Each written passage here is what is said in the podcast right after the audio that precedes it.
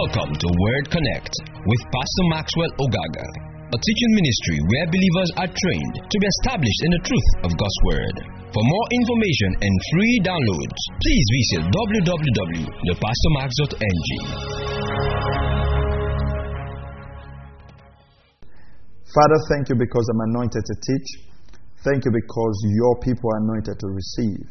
And together our faith is built up in the knowledge of the person of Jesus. I pray that light and understanding will come forth in and through your word in Jesus' name. Now, we, we continue with our subject of leadership. And I think it's very important uh, if you followed through last um, class that we heard, we, we, we actually talked about the different kinds of leadership. All right, we laid the foundation of the different kinds of leadership, um, and we talked about the leadership that that the world and the leadership of the kingdom. Now, it's important for us to understand that um, these truths, these truths, um, it doesn't have to become mental. All right, it has to actually become a lifestyle because when we become leaders in the kingdom, what is happening is that God is actually developing us to become not just leaders positionally, but leaders in lifestyle. I need to note that down. We're not just becoming leaders by position, we're becoming leaders by what? By lifestyle. Now, today, we're looking at effective leadership stroke discipleship. We're looking at effective leadership stroke discipleship. I hope you got the lecture notes of the last class. We're also going to share these notes and also the messages with you. Take advantage of them, go through them again and again and again and again. One of the marks of um, a leader who will be effective is someone who is a consistent learner. Now, I'd, I'd like to say something there. When we talk about consistent learning, we're not talking about grabbing every available information. We're talking about learning the right information. Because one, one, one thing I've observed is that you see people trying to learn from different people, learn different things, and it, it's just an accumulation of information that's not directional. You know, the higher you become a leader, you have to select what you read, you have to select the materials you read. Uh, and the reason is because for the right materials, you've got to feed on them over and over again until the truths of those materials are embedded in your system. All right? That's what it takes to become an effective leader. Now, now then, let's say in our last session, we discussed the model of servant leadership, which Jesus emphasized as the kingdom pattern of leadership. Jesus emphasized the model servant of leadership as the kingdom pattern of leadership. Jesus differentiated between the secular, worldly leadership, which he referred to as Gentile leadership, from what? From kingdom leadership. So, we studied that and we'll, we'll go through it again. Jesus actually differentiated both leadership he said there's a Gentile form of leadership and there is a kingdom form of leadership. So, uh, as Christians, when we talk about leadership, the first thing we are talking about is we're not talking about the whole worldly system of leadership. We're talking about the kingdom system of leadership. The concept of leadership in the kingdom is associated with words as servant and slave all right, with the sole aim of not amassing followers. Leadership in the kingdom is not so much about the followers you are amassing to yourself. And I'll explain this as we go on. But it's focused on salvation, redemption, and leading men back to Christ or back to that original image of Genesis chapter 1 and verse 26. When God created every man on this earth, it's got that image of Genesis 1:26 of the perfect man in the image and the likeness of God.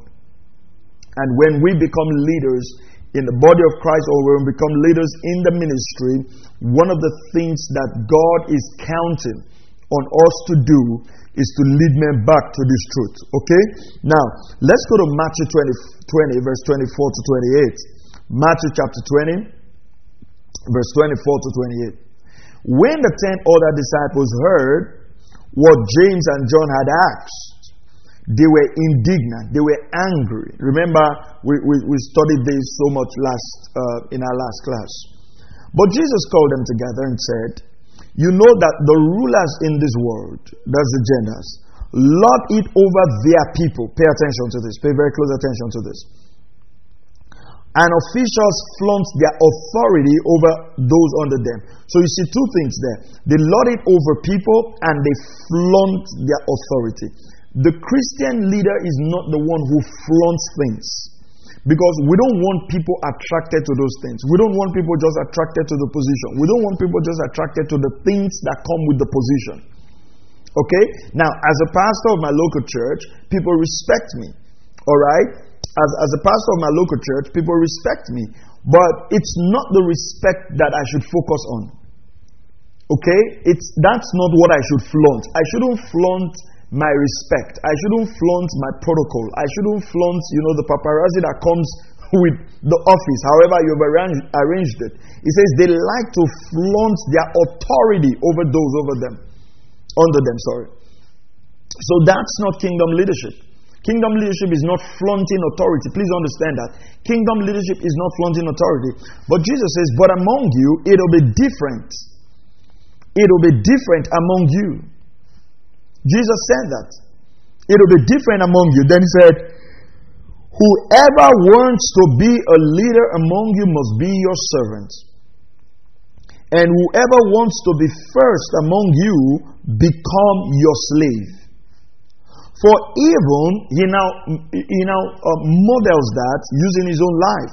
He says, "For even the Son of Man came not to be served, but to serve others and to give his life as a ransom for many. What, what a thought! He says, I didn't come to be served. I actually came to serve and to give myself as a ransom for many. So, Jesus, in one sentence, rephrased leadership. And if your mind, listen, I'll tell you this. If your mind is not renewed as a Christian leader, you would act like a Gentile leader. If your mind is not renewed as a Christian leader, you would act like a Gentile leader. Now, in my notes, I said the Gentile approach to leadership was domineering and lordship. The kingdom approach to leadership was more purpose driven. And the purpose was for those Jesus came to rescue. So I, I needed to carefully look at that verse. Jesus said the Gentile leaders lorded over people, they flung their authority over those under them. Their focus was just people, people, people. But when Jesus talked about his own concept of leadership, he now says, I've come to serve and to give my life as a ransom for many. So you see, Jesus' leadership was more of purpose. There was a purpose to it. It wasn't just about the people, it was about what he brought for the people. So, uh, as a member of a church or as a leader in your church, is it just that having many people make you feel good or you're bringing something to serve them? This is where discipleship comes in. So, Jesus did not just come to have a lot of people follow him. No, that's not the reason. He actually came with a purpose for those people. He came to serve them something, which was salvation that he came to offer. So, as a Christian leader, what are you giving to your people? It's not the people who are to serve you, it's you who is to serve the people something. Ephesians chapter 4, verse 11, 12, and 13, the Bible says he gave gift unto man that the saints might be equipped. Be equipped. So, as a pastor, I don't see my members as those making my ministry. I see myself serving them the Word of God, the teachings of God's Word, so that they will become equipped, they'll become matured. So, when we look at effective leadership from a Christian perspective, we're talking about a, a leadership that's got a purpose. It's not just about building a big organization, it's not just about building large following.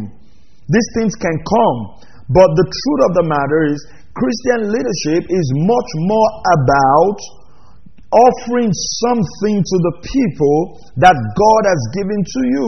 When God called Joseph to become a leader, it was to rescue and to preserve the children of Israel from famine. When God called um, Moses to become a leader. It was to rescue the children of Israel from Egypt. When God called um, David to become a leader, it was to lead the children of Israel. So God doesn't appoint leaders for their sake, He appoints leaders, listen carefully, for the sake of the people, for the sake of the people, so that they are served the mind of God or the purpose of God and they actualize the purpose of God. Are you following this now?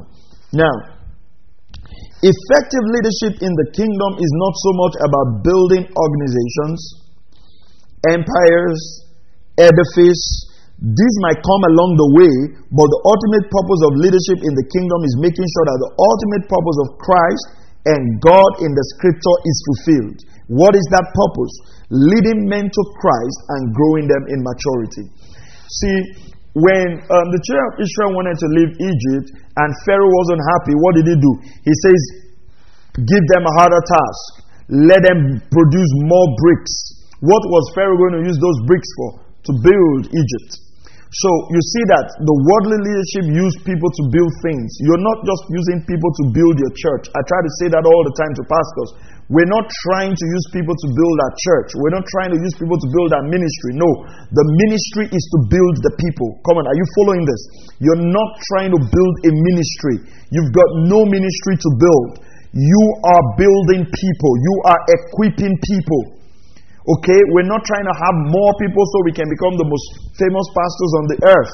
That's not the purpose of ministry. When God calls us into leadership, He calls us because of the cry of the people so we can serve the people.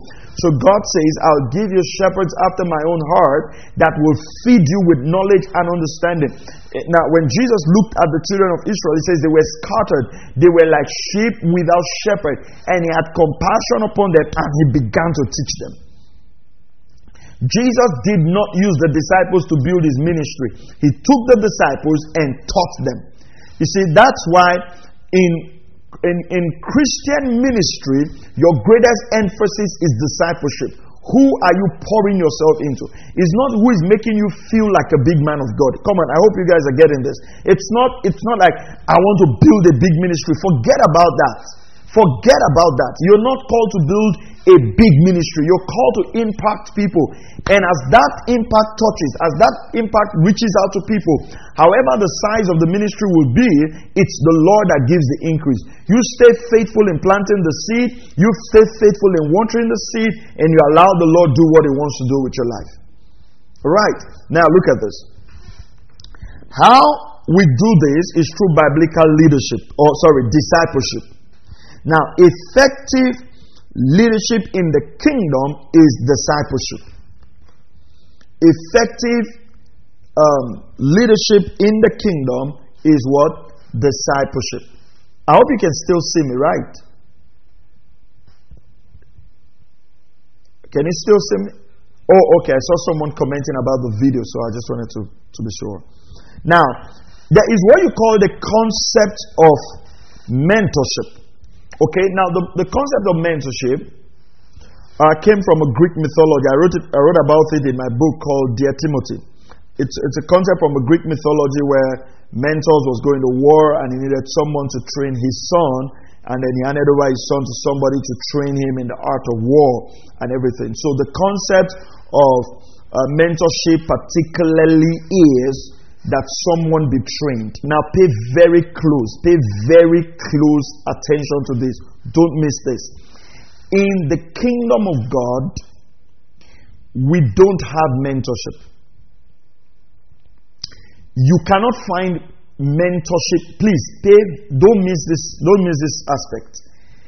You don't have mentorship in the kingdom because the mentorship, where the concept of mentorship was taken form, was the principle of training someone more in terms of principles and methods. So the, the, the person taught you the art of war, taught you the skill of war, right? What we have in the kingdom is discipleship. Now, somebody said, But Pastor, what's the difference? I'm glad you asked. Mentorship is so much about principles, discipleship is so much about doctrine. Do you realize Jesus never taught the disciples how to heal the sick? He taught them they had the authority over sickness, but he didn't teach them method. So, what discipleship does in the scripture is doctrine. And if you have the proper doctrine, the outflow of the correct method will flow out. Now, the reason I'm saying this is because we've got people today who are trying to learn the principles of ministry without the doctrine of ministry.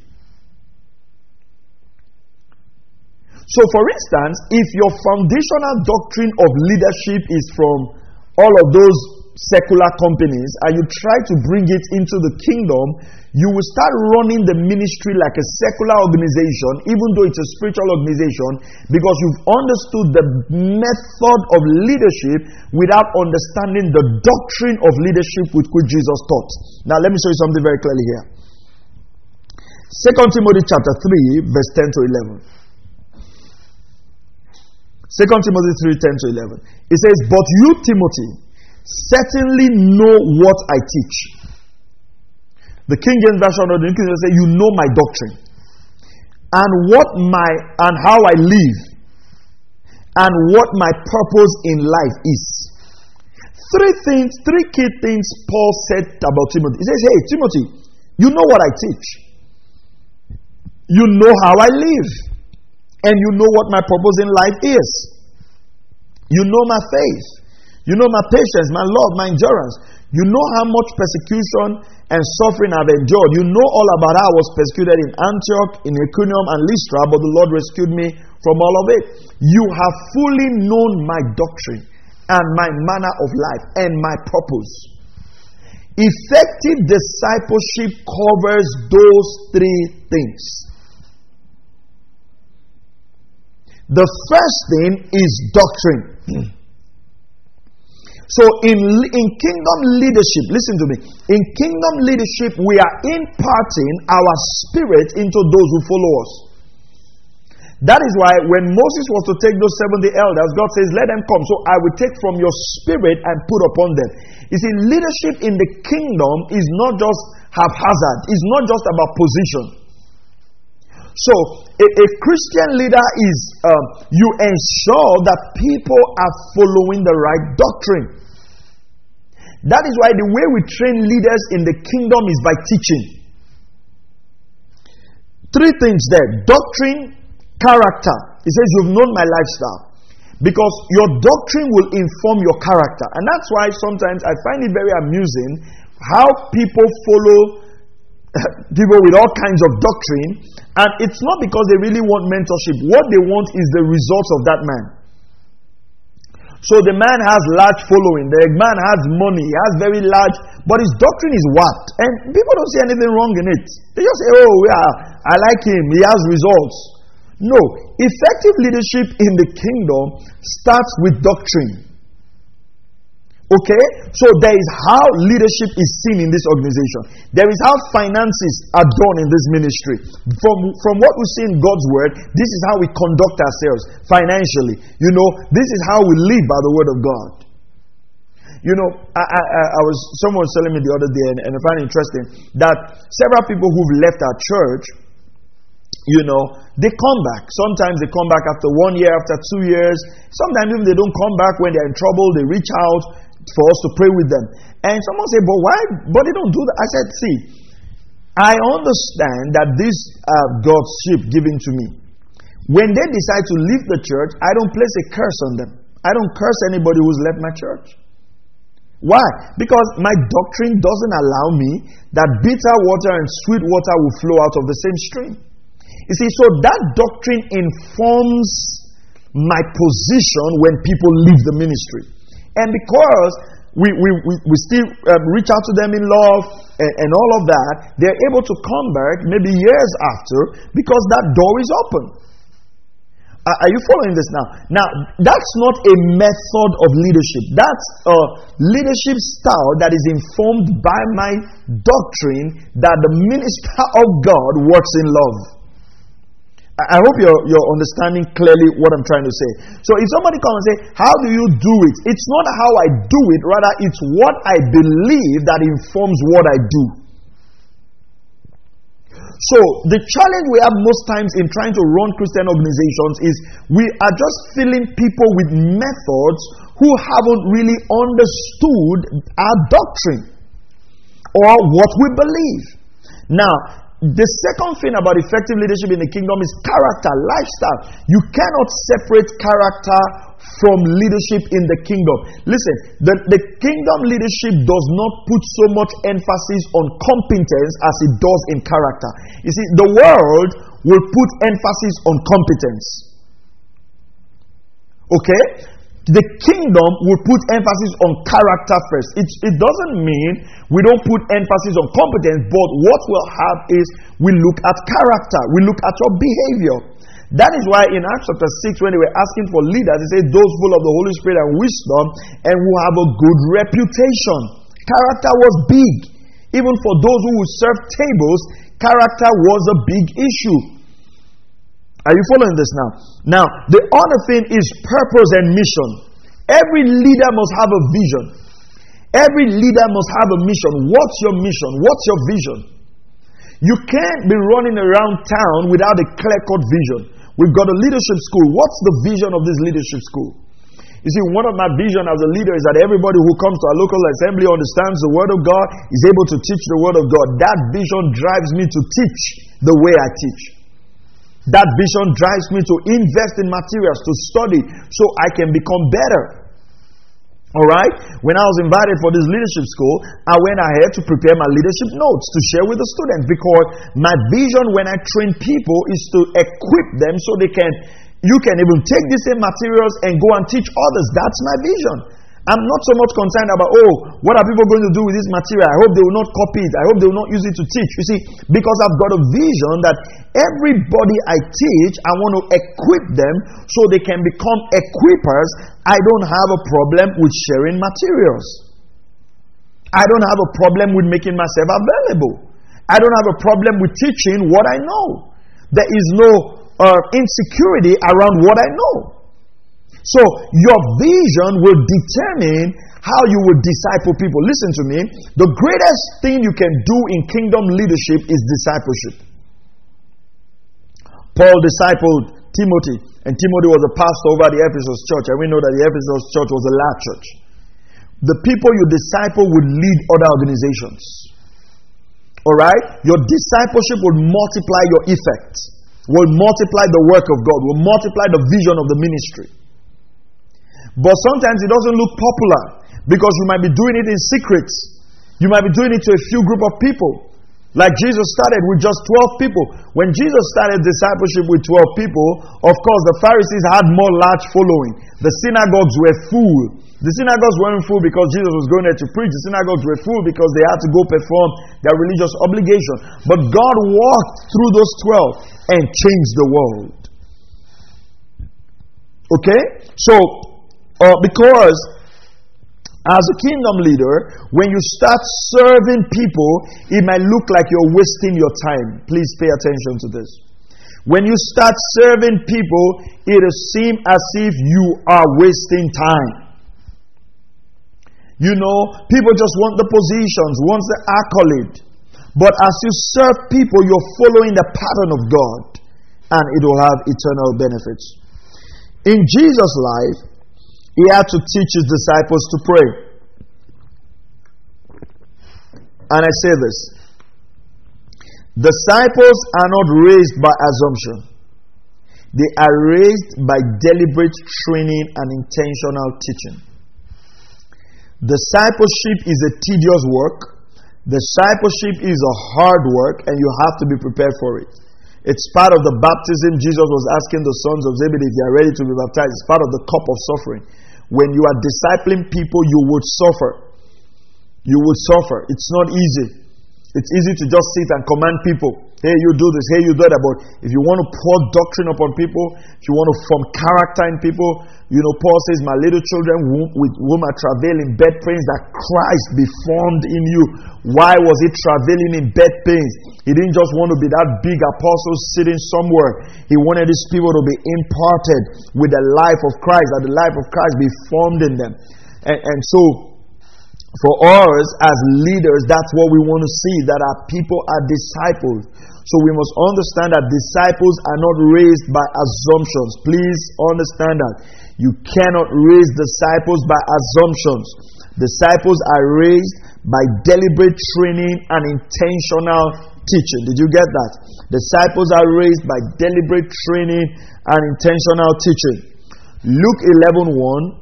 One day, Jesus was praying in a certain place. Luke 11 1. One day Jesus was praying in a certain place. When he finished, one of his disciples said to him, Lord, teach us to pray just as John taught his disciples. So you see, something happened here. The disciples recognized that to pray, listen to this, as Jesus was praying, they have to be taught. So, discipleship again is not so much as just learning by observation. Learning by observation is, is good. But if you are talking about discipling people, you cannot leave their learning to observation. Jesus never left the disciples to learn by observation, He taught them. So you would hear things, if you read my book, The Art of Concentration in Ministry, you see where I talk about concentrating on teaching your disciples. He would take them to the mountain and explain parables to them. He would take them and explain things. He would see this and explain. Questions would come. He would explain deeper. What Jesus was doing was that he was not leaving the knowledge of the disciples to assumption. Many times, as leaders, we make that mistake. If you are training somebody, if you are impacting somebody, don't leave their knowledge to assumption. Be deliberate about content. The people I disciple, I give them books. I said, read this book, read this article, pay attention to this website. Uh, listen to this tape. What am I doing? I'm intentional. I'm not assuming that they will stumble on it. Your disciples will not stumble on things you're stumbling on. You see, your space gives you access to certain materials. Because of my kinds of friends on Facebook, I can see certain things that my disciples will not see because those people are not their friends. So I can share those materials, I can copy those materials and put. Sometimes when I'm reading certain books, I highlight certain quotes and put it in those that I'm training. What I'm trying to say is, you can be a leader over a big organization, but you've got to find a way to create a discipleship system where you are intentionally pouring and transforming someone. That's what Jesus did. He preached to the multitudes, but he had the 12 that were to be with him and for him to teach. It's those 12 that carries the DNA of your organization. They are like the spine of your of your of your of your system. They are the spinal cord, the backbone. That it's it's on those people you're raising that you can pour everything on. Alright? Now, they said, Lord, teach us to pray just as John taught his disciples to pray. So you observe that John also did not leave his disciples with assumption. So John taught a particular way that his disciples would pray. Jesus taught a particular way his disciples would pray. So when you see someone praying, listen again. It did not teach them methods of prayer, it taught them the doctrine of prayer. So you never see anywhere where Jesus said we should pray for six hours. You never see anywhere Jesus said we're praying. No. Two things Jesus did. He taught them prayer and he lived prayer. Which comes back to our effective leadership, doctrine and lifestyle. So they observed him pray, they saw him pray, and he taught them what to pray. So he didn't leave their prayer life to their imaginations. Listen, if you are a leader of an organization, if you're a leader of a ministry, everything has to be taught. Don't leave things to assumptions. So you realize that the proof that, listen now, the proof that you were a disciple of someone is that that person had taught you. So John's disciples were taught by John. The Pharisees' disciples were taught by the Pharisees. Jesus' disciples were taught by Jesus. So essentially, kingdom leadership is teaching people what the Lord has poured into your life. See, so it wasn't so much as per positions as opposed to pouring into people. That is where the service now comes. You're not waiting for the people to serve you, you are serving them the mandate. It's like Jesus said, Freely have I given to you, freely have you received, freely give. I've given to you the healing power, go serve people with the healing power. Are you following this now? Now, uh, let's look at Acts 4:13. Acts chapter 4 and verse 13. Look at this. It says, our um, sorry, I said our character is also very important because it rubs off on those we lead.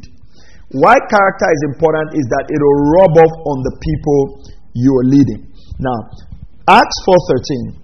When they saw the boldness of Peter and John, and they perceived that they were unlearned and ignorant men, they marveled. And they took knowledge of them that they had been with Jesus. This translation says, When they saw the courage of Peter and John and realized that they were unschooled ordinary men, they were astonished. But they took note that these men had been with Jesus. So, what happened? Effective kingdom leadership must lead to transformation. If you're leading people and they are still babes after many years of leading them. You're just taking a stroll, you're not leading them. There must be a transformation. There must be, people must note that, listen, this man had been with this man. This man is listening to this man. That must happen. There is no discipleship without transformation.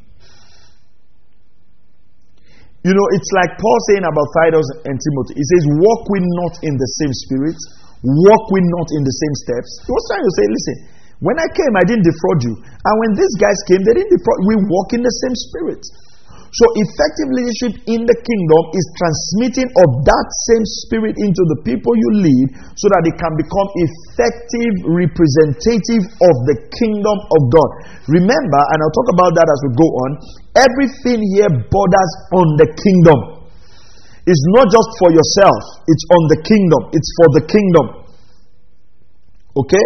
Now, effective leadership in the kingdom must lead to transformation. When people come around you, when people associate with you, when people are with you, when people belong to your ministry, there must be visible transformation as a result of doctrinal impartation.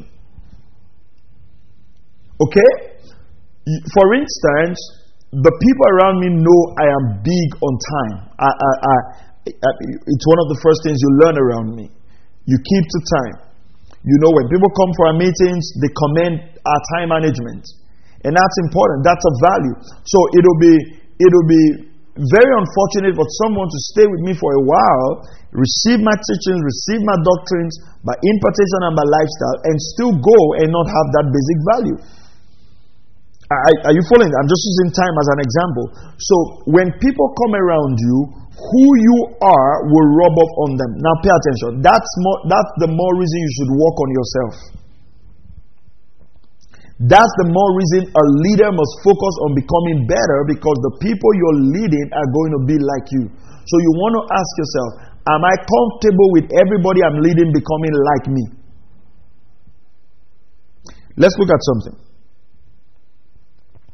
In Matthew chapter 4, verse 19, Jesus said, uh, Matthew wrote, it says, Jesus called out to them. Matthew 4 19. Jesus called out to them and says, Come follow me. I will make you fishers of men. Uh, the, the NLT and the NIV says, I will show you how to fish for people. Can you see that transformation? Jesus is saying, when you follow me, I'm going to now show you how to become fishers of men. I'm going to transform what you do and what you stand for. So Jesus took ordinary fishermen and turned them to become evangelists. He took their mundane trade and changed them to do something heavenly. When people follow you, what do they become? Are they transformed? Do they do something higher? Do they do something more eternal? Are they becoming better since they belong to your church or your ministry or your school? Are they actually becoming better or you're just enjoying the accolades that people are following you? Is there a visible transformation? do you, do you have in your heart that I want to make these people something they were not, but higher?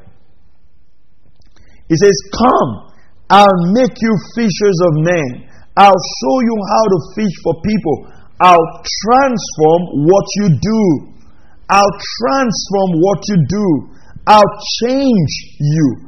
It's effective leadership in the kingdom is transformational leadership. You don't leave people the same. People can be with you in one year and they're the same, and things around them are the same. The finances are the same. No. Transformational leadership simply means that by the Word of God and by the impartation of the Spirit, you are turning men's life around. And see, sometimes this might not happen in the crowd. It will be those that boy, that girl, those three people that are committed that you're transforming their life. When we look at the impact of your leadership, we're not seeing the huge followership. I, I, because I know a lot of you who are in this group are just starting out in ministry. Take your eyes off the crowd. Take your eyes off the crowd. I'm who I am today because my dad poured into me. And today, and today, if I'm training all of you in this leadership school, it's because he trained me. In the kingdom, one soul is important. Don't ever forget that. In the kingdom of God, this is not business, this is not profit and loss. Right? These are not the days we organize programs and we're looking at, okay, how many people came? Are we able to gather the offering? No. Listen to me. These are the days where we see people as valuable in the sight of God, that people are precious in the sight of God.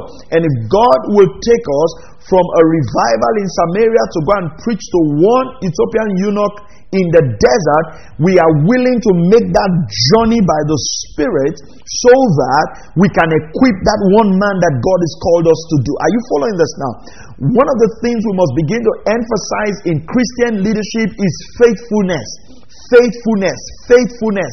Faithfulness. I'll repeat it again. Faithfulness. Faithfulness. Because today we're so carried about, and, and that's what has led some of us, you know, we are now buying followers. Uh, uh, is it not, is it not, is it not, I mean, is it not absurd? So you buy 10,000 followers. So you actually buy 10,000 followers. For to what end? To what end? Because you want to say, oh, oh, six million people follow this person. You're not a superstar. You're not a, you're not a social media influencer. You are a kingdom leader sent to transform the lives of men. This has to be deliberate. This has to be deliberate. Look at this. Jesus says, Follow me, follow me, and I will show you how to fish for me. If you follow me, I'll show you some things. If you follow me, I'll make you become someone. Remember, he wasn't just promising them prosperity, he was promising them a higher purpose, a higher consciousness of purpose. That businessman that is following you, are you just collecting seeds from him so you can pray over him, or you're teaching him how his business can become a point of kingdom expansion. Are you just taking advantage of people to grow your followership, or you're actually training them to be transformed? You know, I have a, a, a, a leader in our church, and, and you know, been pouring on them in the past couple of years pouring on them in the past couple of years, just pouring, pouring on them every month. And then he told me uh, towards the end of last year that he's got, they've got a fellowship in their workplace, and uh, the fellowship was was disorganized. Things weren't going well, so he wanted to put structure. I taught them about being committed in the workplace, representing Christ, and all of that. And because of that, he was unceremoniously, you know, just handed over the fellowship. And he says, What do you think? I say, Well, go for it. Now, he's organized the fellowship. Things are going well. People are being impacted. And listen, I can't go there because he's working in a company. I, I don't, I can't go there. I can't go there. But because poured into him, whatever I would have done there is what he is doing. So, if you, for instance, if you just rate my leadership effectiveness by the people I preach to on Sunday, you would realize that you are mistaken. There are pastors all over the nations who take our materials and train their church workers. Right? Now, except because this is being streamed on Facebook, I could have done this privately and nobody will be aware that we did this training. And I do many trainings privately for people all over the world. That's not re- reflected on my Facebook status. Let me tell you, focus on the work. Focus on the work. Young leader, focus on the work. Leave Instagram, this one, focus on the work. Take people, take unlearned men, and pour into them. You see, by the power of the Holy Spirit, you will not know who you are t- touching.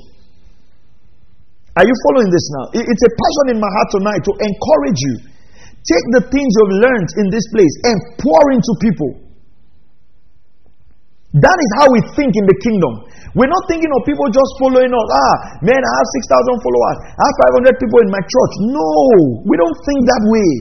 We're not playing number games. We're not doing census. Paul took Timothy who had a Greek father and a Jewish mother, and took this boy and, and, and began to disciple him and began to train him. Do you realize that uh, all the pastoral letters Paul wrote, he wrote to those he was training? He wrote to Timothy. First Timothy, second Timothy. He wrote to Titus. What was he doing? Encouraging them, strengthening them, pouring into them. And today, the letters Paul wrote to his disciples, is what is being used to train ministers all over the world. Paul did not intend. He didn't intend that I'm going to write this letter, it will be in the Bible. He didn't do that. He focused on Timothy, and that focus exploded him. Today, it was a burden in my heart that young ministers are missing mentorship, especially with the things I learned from my dad. So I wrote the book, Dear Timothy. And I explained this verse. Things you should learn from a mentor. Focus on doctrine, focus on his manner of life, focus on that, even their sufferings. And I organized a meeting, called young pastors together, and I said, Thank you. I called young pastors together, and I said, Hey, I want to teach you these truths. And an older man attended, and he said, Remove that young Timothy, remove that young minister's forum. These things you are teaching, they are for old people with benefits. So I removed, we used to call Dear Timothy young ministers, and I removed it. And today, we've had Dear Timothy in, in Nairobi, Kenya. We're doing Dear Timothy in Ghana, and it's all over the world. People are getting blessed. Listen, I did not set out to start an international pastor's training. That's not what I started. My heart was to teach the closest young pastor around me to get it right. Leadership in the kingdom is not making a name, it's serving. When you serve and your heart is right, God will give you a name. So people tell me today, oh, uh, Pastor, we want to start a pastor's network. How do we start it? I say, I don't know. And they say, but people all over. I said, no, I stumbled on dear Timothy. It was not a dream. It was not a vision. I did not sit down and say, We have dear Timothy. We would. I did not. It's not. A, listen, it's not a dream. I did not cook it up.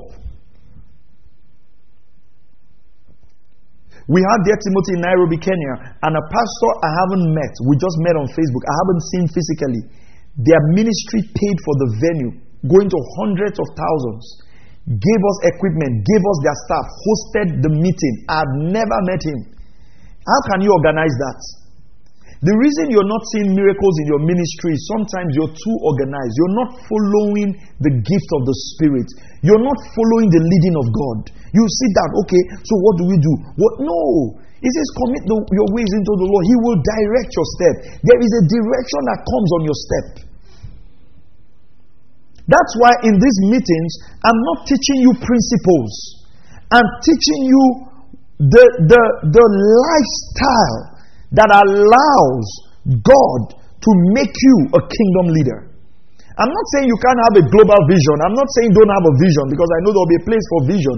But what I'm trying to say is this as a leader, your primary motive is I want to serve. That vision should be a vision to serve. Jesus says, I've come to this world to give my life as a ransom to many. He didn't say, I've come to this world so people would worship me. Do you realize Jesus never said that? Do you realize Jesus never told anybody to worship him? He said, I've come to give you, I've come to serve you, I've come to give you life. Every time Jesus talked about himself, he talked about giving. The outcome of that giving is that God exalted him and gave him a name that's above every other name. That at the name of Jesus, every knee will bow. Jesus did not give himself that name, God gave him. In the kingdom, we don't give ourselves names, God gives to us. We don't cut territories for ourselves, God gives us territories. That's why he said, You've multiplied 10 talents. He says, You rule over 10 cities. The cities were determined by God. Today, every young person wants to have a global ministry. And when you ask what is that global ministry, it is UK, US, and Canada and Germany. Instead of us to say pounds, euros, and dollars is leading us, we say God is leading us to have a global ministry. Why are you not having a global ministry to Mauritius? Why are you not having a global ministry to Congo?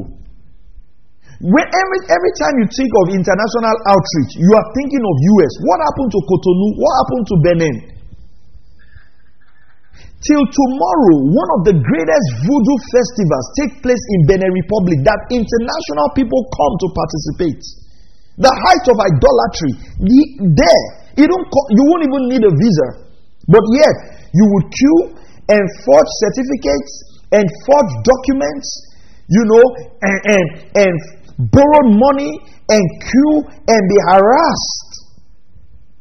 All because you want to get dollars. I remember one time, sorry, I'm sharing a lot. I'll, I'll get to my note now, but I just sense this burden in my heart.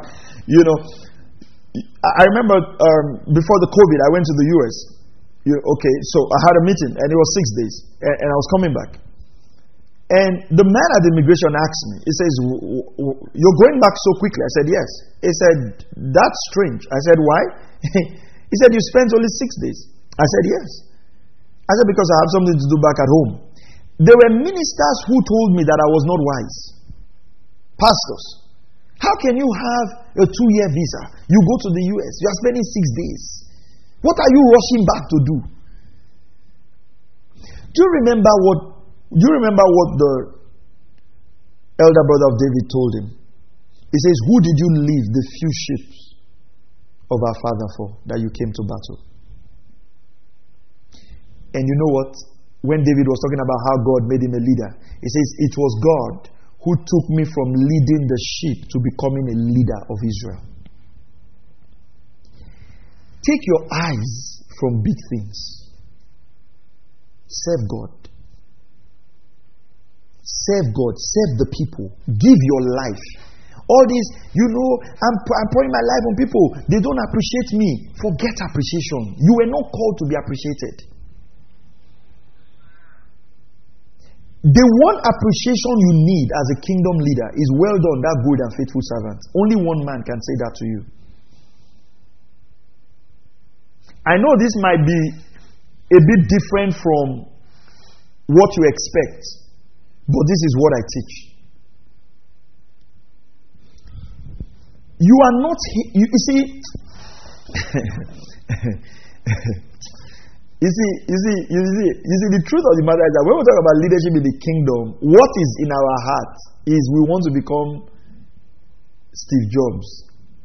We want to become uh, Bill Gates. You are carnal. It's carnality that is driving you. Do you realize something? Do you realize, do you realize God told Jeremiah, He said, I'm sending you to a people who are stiff naked. He says, Do not be afraid of their faces. He says, Do not be afraid of them. That means God was sending him to people that he will be afraid of their faces. God can send you where, when you land in the place, you will be afraid and say, Hey, is this where God brought me? Is it because what God wants is your obedience? what we let, let's let's go on. Let's let's you see this issue of this issue of leadership in the kingdom has been corrupted. So you find a young person who has who, who, who is a leader, a young person who is a leader. Hmm?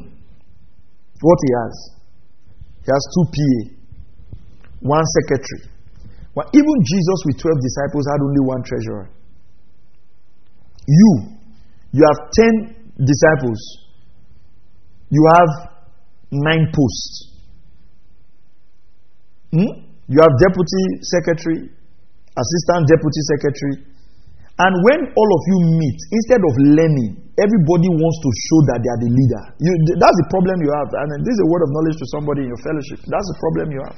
Because when people sit, instead of learning, everybody wants to show. As the deputy secretary, I've looked at this matter carefully. I don't think it will fly, sir. With all due respect, sir. And every leadership meeting is debate upon debate upon debate because you're trying to become who you're not. Why don't you focus on learning God's word? You know, today, we would see, and I see that on Facebook a lot, and I laugh. We would see somebody like Dr. Paul Enenche writing hmm, in a meeting. We will comment, ah, this man is humble. Ah, this, is that not basic Christian habits? And you know why people say that? You know why people say that? Because they don't do it. I write in every meeting. So it's not, it's not my dad who trained me. If I'm teaching, he writes. So I can't see somebody writing and feel like it's humility. I don't know if you understand what I'm trying to say. It's because we have a generation of people who just come and sit in church with their phones. Hmm? Once they are small leaders or they are president of fellowship, they'll come and be sizing the person who is teaching their doctrine. So when those people see an older person writing, they cannot help but say this is humility, which is supposed to be the basics of every believer. I tell my leaders this when you are not teaching, you take the position of a learner. If, if you are not teaching, you automatically take the position of a learner, not a position of a critic, not a position of a supervisor. You take the position of a learner. I see that our time is gone. Let me rush on this quickly. So, an effective kingdom leader must think reproduction. First Corinthians 11 1. Okay, so you must think reproduction. Okay, sorry, sorry, I've, I've, I've rushed over something. Let me go back. People should not just follow us for, the, for following sake. There is a purpose God brought every single sheep or person to follow us. It is so we can show them certain things. Okay? To teach them, to equip them, and release them for their God given purpose, which must include the ground scheme of God's eternal plan, which is the redemption of mankind. In Luke 6:40, Jesus said, "The student is not above the teacher." But look at this. But everyone who is fully trained will be like their teacher. So the student is not above the teacher, but everyone who is fully trained will be like that teacher. So the the the leader has to ensure that those that are following you are fully trained. So effective leadership in the kingdom prioritizes training. Effective leadership in the kingdom prioritizes training. An effective leader must think reproduction. Okay? Let me go quickly so I can wrap this up. First Corinthians 11 1 says, Follow my example as I follow the example of Christ. Pay attention to that phrase. First Corinthians 11 1. Follow me as I follow the example of Christ. Jesus understood that to be a great leader, you have to first be a great follower. And Jesus was following the Father's lead. In John 5 19, Jesus said, Very truly I tell you, the Son can do nothing by himself. He can only do what he sees his Father doing because whatever the Father does, the Son also does. So, the principle of effective leadership in the kingdom is this follow me as I follow Christ. Okay? Follow me as I follow Christ. Now, Jesus exemplified that for us himself. He says, I can do nothing except what I see the Father do. So, Jesus followed the Father so we can follow Jesus. Are you following this now? Jesus followed the Father so we can follow Jesus. Pay careful attention to this. Which means that Jesus exemplified to us that to be a great leader, you must first be a great follower. Now, effective leadership starts from effective followership. For you, as the primary leader, it starts from following Christ. You can't lead God's people if you're not following God. That is why Paul now says in 1 Corinthians 11 1, follow my example as I follow the example of Christ. Now, this is where it is big. An effective leader, first of all, follows Christ, others follow him as he follows Christ. Now, pay very close attention. Don't miss this here. That means he should have taught them who Christ is. Because if they don't know Christ, they won't know when he has stopped following Christ. So the leader doesn't teach himself, he teaches Christ and shows the people how to follow Christ, and the people follow him as he follows Christ. Once he stops following Christ, the people must stop following him. We follow men only as they follow Christ. Which that's why Paul now says that Christ we teach, presenting every man perfect. So our leadership, that's and, and that's why I, I, I want to I want to I want to really deal with this now. I really want to deal with this now. That's why our teaching of loyalty, we have to be careful that we're not teaching loyalty to men. We must teach loyalty to Christ by the men he has called us to learn him from. Because if you don't do that, when you even miss following Christ, your people will still follow you into error. So the leader has the responsibility of following Christ, learning from Christ, and teaching the people Christ. So when we have godly leadership seminars, it's not so much as methods but doctrine. Because once the doctrine is right, the Holy Spirit will give us the right what? Method. So it means he shows them who Christ is so that they can discern if he's still following Christ. What was Paul's exhortation to ministers? And I'll wrap up here. For effective leadership, character for effective leadership. 1 Timothy 4:12. Don't let anyone think less of you because you're young. Say, don't let anyone despise your youth. Be an example. That word again. Be an example. All right? To believers in what you say, in the way you live, in your love, your faith, and your purity. So he says, be an example in speech. So for the leader, what you say is important. A leader must not talk carelessly. What you post is important. A leader cannot post carelessly. All right? So you have to watch your speech. Your speech must be seasoned with salt. Your manner of life, which is your character, the way you live, your example. Character is big in scriptures. We cannot have leadership without character. Your love. What love is he talking about? Love for God and love for the brethren. Effective leadership springs out of love for God and love for the brethren. And then he talks about your faith. Your faith in God and faith in His Word. And your faith that procures salvation. Alright? So your faith in God, your faith in the Word. Then he says purity. We'll talk about sexual purity, financial purity, and purity of teaching of the Word, the right motives. Paul says, Some teach Christ out of envy. You must teach for the right reasons. You must teach giving for the right reasons. You must teach whatever loyalty for the right reasons. Whatever you teach in the Word of God, teach with purity. The Word of God must not be adulterated. The whole counsel of God must be given. So you, you teach out of purity. You teach out of a genuine desire to see people's life transformed. Are you following this now? Then, number two, you have financial purity financial integrity. We're going to talk about my last class is on finance. Make sure you are in that class. I'm going to share a few things about finance, but you must have financial integrity. You must learn to separate your personal finance from ministry finance. We'll talk about all of that. And then sexual integrity. Your sexual integrity involves your chats, your WhatsApp, your calls. There must be purity in all of that because that's your lifestyle. Are you following this? That's your lifestyle. All right? So there's purity in that. Now, the greatest thing a leader can work on to become effective in the kingdom of God is his character. Your focus should be on your character. All right? Your focus should be on your character. Last scripture verse, 2 Timothy 2 2, it says, And the things thou hast heard of me among many witnesses, the same commit thou to faithful men who shall be able to teach others. So Paul puts faithfulness before ability to teach. He puts faithfulness, character again before the ability to teach. He puts character before the ability to teach. Are you following this? So the emphasis is on character.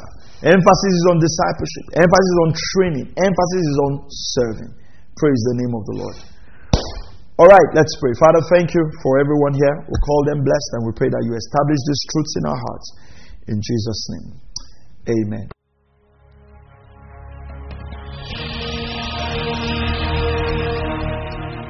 Thank you for listening to Word Connect with Pastor Maxwell Ogaga. We encourage you to share this message with your friends and loved ones. For more information and free downloads, please visit www.pastormax.ng. We would like to hear from you. Send us an email info at pastormax.ng or you can call 0805 888 7575. God bless you.